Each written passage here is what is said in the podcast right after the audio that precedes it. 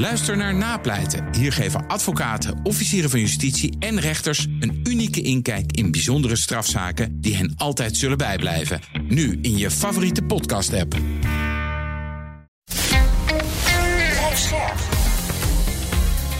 BNR Nieuwsradio. Boekenstein en de Wijk. Connor Klerks.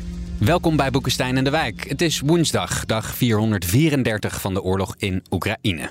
Rob, laten we beginnen met de situatie op de grond.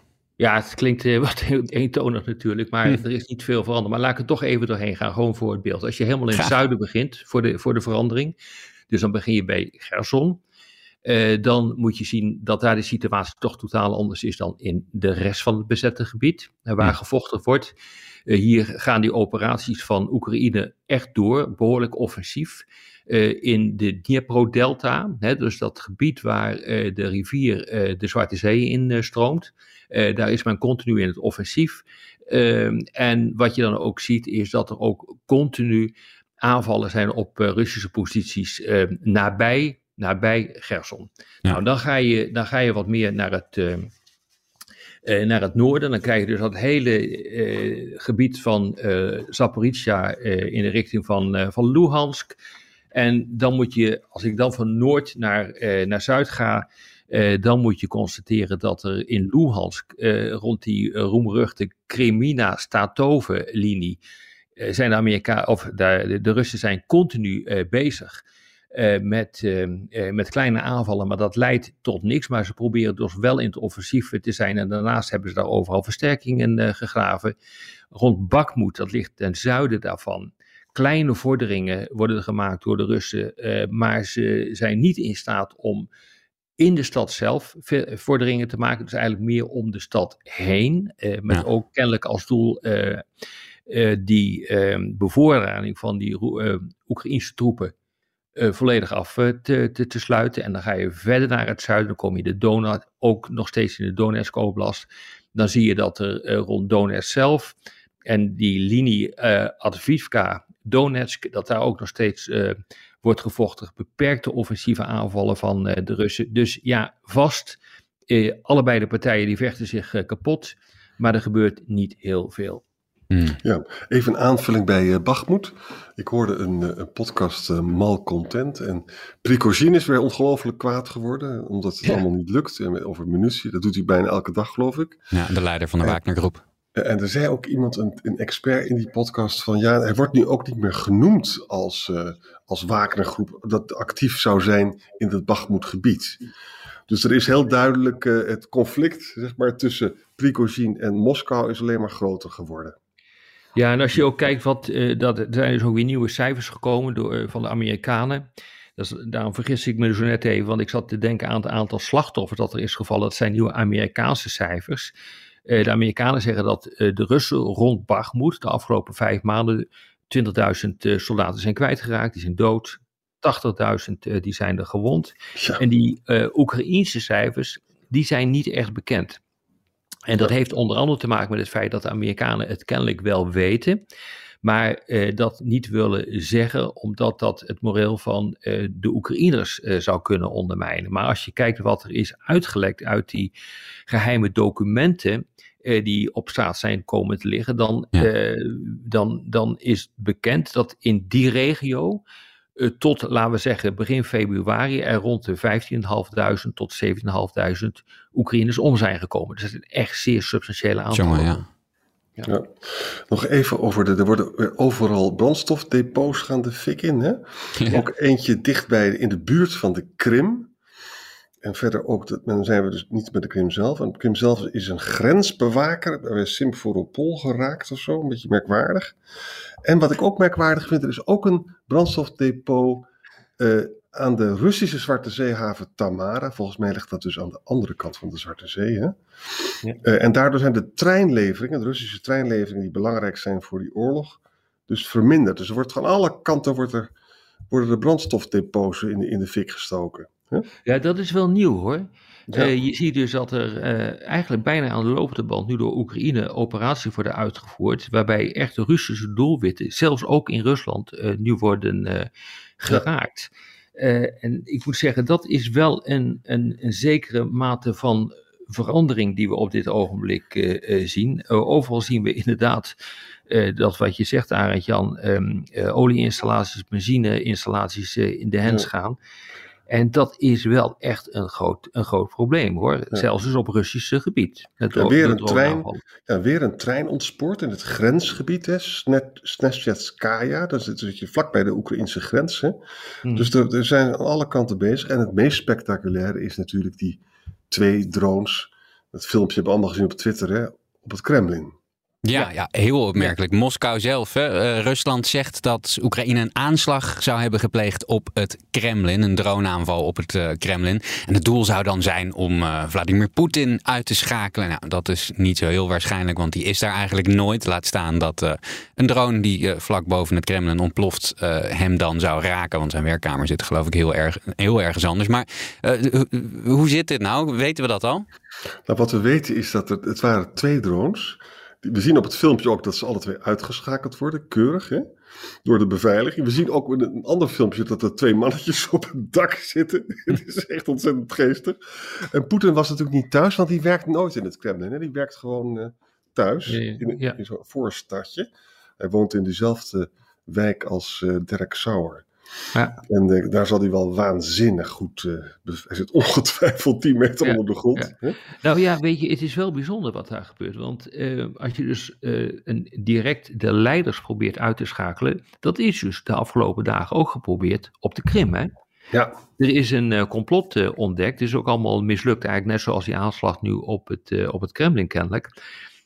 maar er zijn ehm, zes uh, Russen annex Oekraïners gepakt. die hebben kennelijk beide uh, nationaliteiten. Er is ook een Bulgaar opgepakt die ook de Oekraïnse nationaliteit had. Hoe, hoe, het precies zit, we weten nog niet precies. Maar die waren betrokken bij het transport van explosieven van Bulgarije via Turkije en Georgië naar Rusland.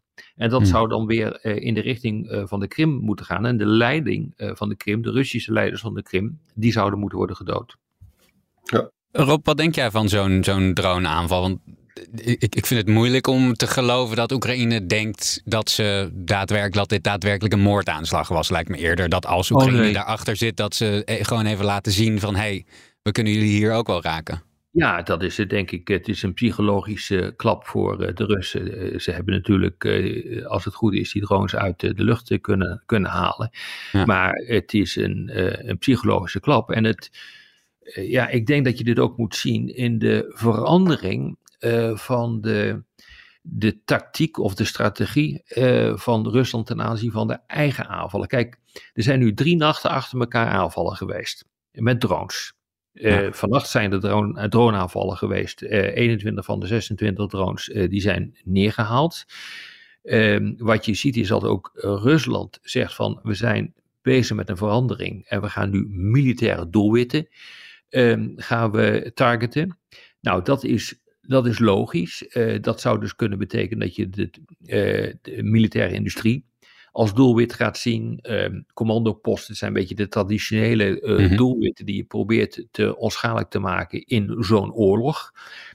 ik denk, um, ja, munitiefabrieken zou je daar dus inderdaad bij kunnen zetten. Een chemische fabriek zou zijn geraakt. Ook niet onbelangrijk hoor, om bijvoorbeeld munitie te maken. Ja. Dus Ehm, eh, we weten niet precies hoe het zit en wat er exact is uh, geraakt, maar we zien wel een verschuiving uh, plaatsvinden in het soort doelwitten. Want je kunt ook constateren dat al die aanvallen op die elektriciteitscentrales, die waterkracht of die, die, die, die watervoorziening, ja, dat is een totale mislukking geworden. En wat mij ook opvalt is dat er vrij veel gebruik wordt gemaakt van de Iraanse drones, hoewel er in de nacht van 30, op 1 mei, 30 april op 1 mei bommenwerperslucht in, uh, in zijn gegaan. En die hebben uh, kruisraketten af, afgevuurd. Maar ook weer op militair-industriële doelen, zeggen de Russen zelf. Ja, maar goed, ik bedoel, ze zijn niet al te nauwkeurig met mikken hoor, moet ik zeggen. Nou, ja. Het ene flatgebouw naar het andere wordt getroffen. En Shoko heeft vandaag ook gezegd dat, die, dat de productie van uh, geleide wapens, hè, kan je dat missen als moet echt worden opgevoerd. En als je dan verder leest, dan, uh, ja, er zijn heel wat generaals die ontzettend klagen over de defensie-industrie. Dat er niks van klopt. Dat de afspraken niet worden nagekomen. Dat allerlei uh, supply lines naar het leger, dat verdwijnt dan in het niks. Dus dat, verklaart natuurlijk allemaal, dat weten we ook al lang, hè, dat ze alleen nog maar domme raketten hebben. Ja. Ze hebben natuurlijk precisiewapens nodig. Ja. Sommige wapens in Rusland die hebben dus een afwijking van 500 tot meter tot een kilometer. Jezus. Ja, ja dat schiet niet echt op. Nee. Dat schiet niet echt op. Vandaag is Zelensky in Finland, jongens. Ja. ja. Om te praten met de noordelijke leiders. Ik denk dat hij daar dus ook ongetwijfeld zal praten over de wens van Oekraïne en van Zelensky om lid van de NAVO te worden. Want dat is natuurlijk een land, Finland is net uh, lid geworden. Hè? Ja. En, en hij gaat 13 mei, dus dat is volgende week, of de week daarna, gaat hij naar Berlijn. Dat is heel bijzonder, want daar was hij 22 juni voor het laatst, vorig jaar. En dan krijgt hij in Aken die beroemde Karelsprijs, weet je wel? Die Karel Grote prijs die ook uh, Kissinger kreeg en Merkel kreeg. Ja. Dus dat is weer een verdere. In Westen is wel duidelijk. Uh, dit is wel een heel belangrijk symbolisch moment. Ja, ik las zojuist dat dat bezoek naar Berlijn misschien niet doorgaat naar Duitsland. Oh. Omdat het eigenlijk helemaal niet de bedoeling was dat uh, de uh, Duitse politie het bezoek nu al zou bevestigen. Dus dat wordt nog een beetje heikel, omdat ze dat vanwege mm. veiligheidsredenen helemaal niet willen dat ze de, de agenda van Zelensky delen. Misschien okay. iets te trots op de komst in Duitsland. En zal hij nog in Nederland komen? Oeh. Daar heb ik niks over gezien. Alleen maar via video is hij geweest, toch? In het parlement. Zou me niet, zou me niet verbazen als dat uh, aanstaande is. Hm. Zullen, we, zullen we even nog gaan praten over die graandeal? Ja, sure. Kijk, ja, dat is, dat is toch wel bijzonder ook. Kijk, die loopt dus uh, medio mei, de 18e mei af. Er is uh, vrijdag een overleg hierover in Turkije. Maar wat ik het, het, het aardigste hiervan is, is hoe je nu ziet hoe de afbouw van de sancties, althans de eis om die af te bouwen, nu door Rusland wordt gekoppeld aan de graandeal. Dus uh, die Russen die balen omdat zij niet meer in staat zijn om voldoende kunstmest, eigen graan uh, te, te gaan exporteren. En dat heeft onder andere te maken met de restricties op verzekeringen en herverzekeringen, toegang tot havens, uh, het niet kunnen gebruiken van bepaalde pijpleidingen in de richting van Odessa, uh, die voor ammoniak uh, worden gebruikt. maar ook hebben ze een probleem met betrekking tot de import van agrarische machines, diensten en onderdelen voor machines. en ze hebben een financieel probleem, omdat de agrarische Rosolkov-bank, ik zal het ongetwijfeld niet goed uitspreken, daarvan zeggen ze ja, die is van SWIFT afgekoppeld. Ja. En we kunnen helemaal niks en die zal opnieuw moeten worden gekoppeld. Dus hmm. wat, ik het, uh, uh, wat ik hier uh, opmerkelijk aan vind, is dat nu eigenlijk voor de eerste keer ik zie dat heel expliciet de afbouw wordt, van sancties wordt gekoppeld aan iets wat ze van, ehm, van, het, van het Westen willen, om vervolgens ook daar zelf beter van te worden. Dus dit is een onderdeel uh, van een onderhandeling die nu gaande is, die, hmm. die echt vind ik heel erg um, de moeite waard is om die te gaan volgen, hoe dat nou gaat verlopen. Ja, ja, ja. Je merkt dus ook dat Swift dus echt wel uh, dat, dat erin hakt, hè? Ja, ja maar alles hakt, alles hakt erin. En dat wisten we natuurlijk ook al wel, maar dat heeft geen effect op de oorlogsinspanning zoals iedereen uh, toch wel verwachtte. Ja. Nou ja, ik niet, maar de meeste mensen wel. ja. Er is nog één ding wat, wat, we moeten noemen en dat is dat, dat vind ik echt interessant. Zelensky zegt vandaag aan de Washington Post, of misschien gisteravond, dat uh, hij niet geïnformeerd was over die uh, gelekte documenten. Ja. Dat hij allemaal ook in de krant moest lezen. Hè? En hij vindt dat toch wel erg gunstig voor Rusland. Van ja, ja, hij suggereert daar dus mee van, uh, ze weten misschien ook wel onze offensieve plannen. Hè? Dat, uh, en wat ik nu zelf zit te denken, van, het is natuurlijk heel logisch dat het allemaal dingen zijn uitgelekt.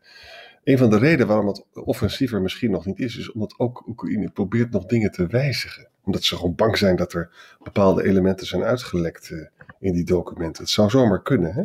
Ja, maar ze hebben net ook de onderminister van Defensie, als ik het wel heb, die heeft ook net gezegd, ja, we hebben toch wel een probleem met uh, munitie. Heeft, is is erkend. Ja.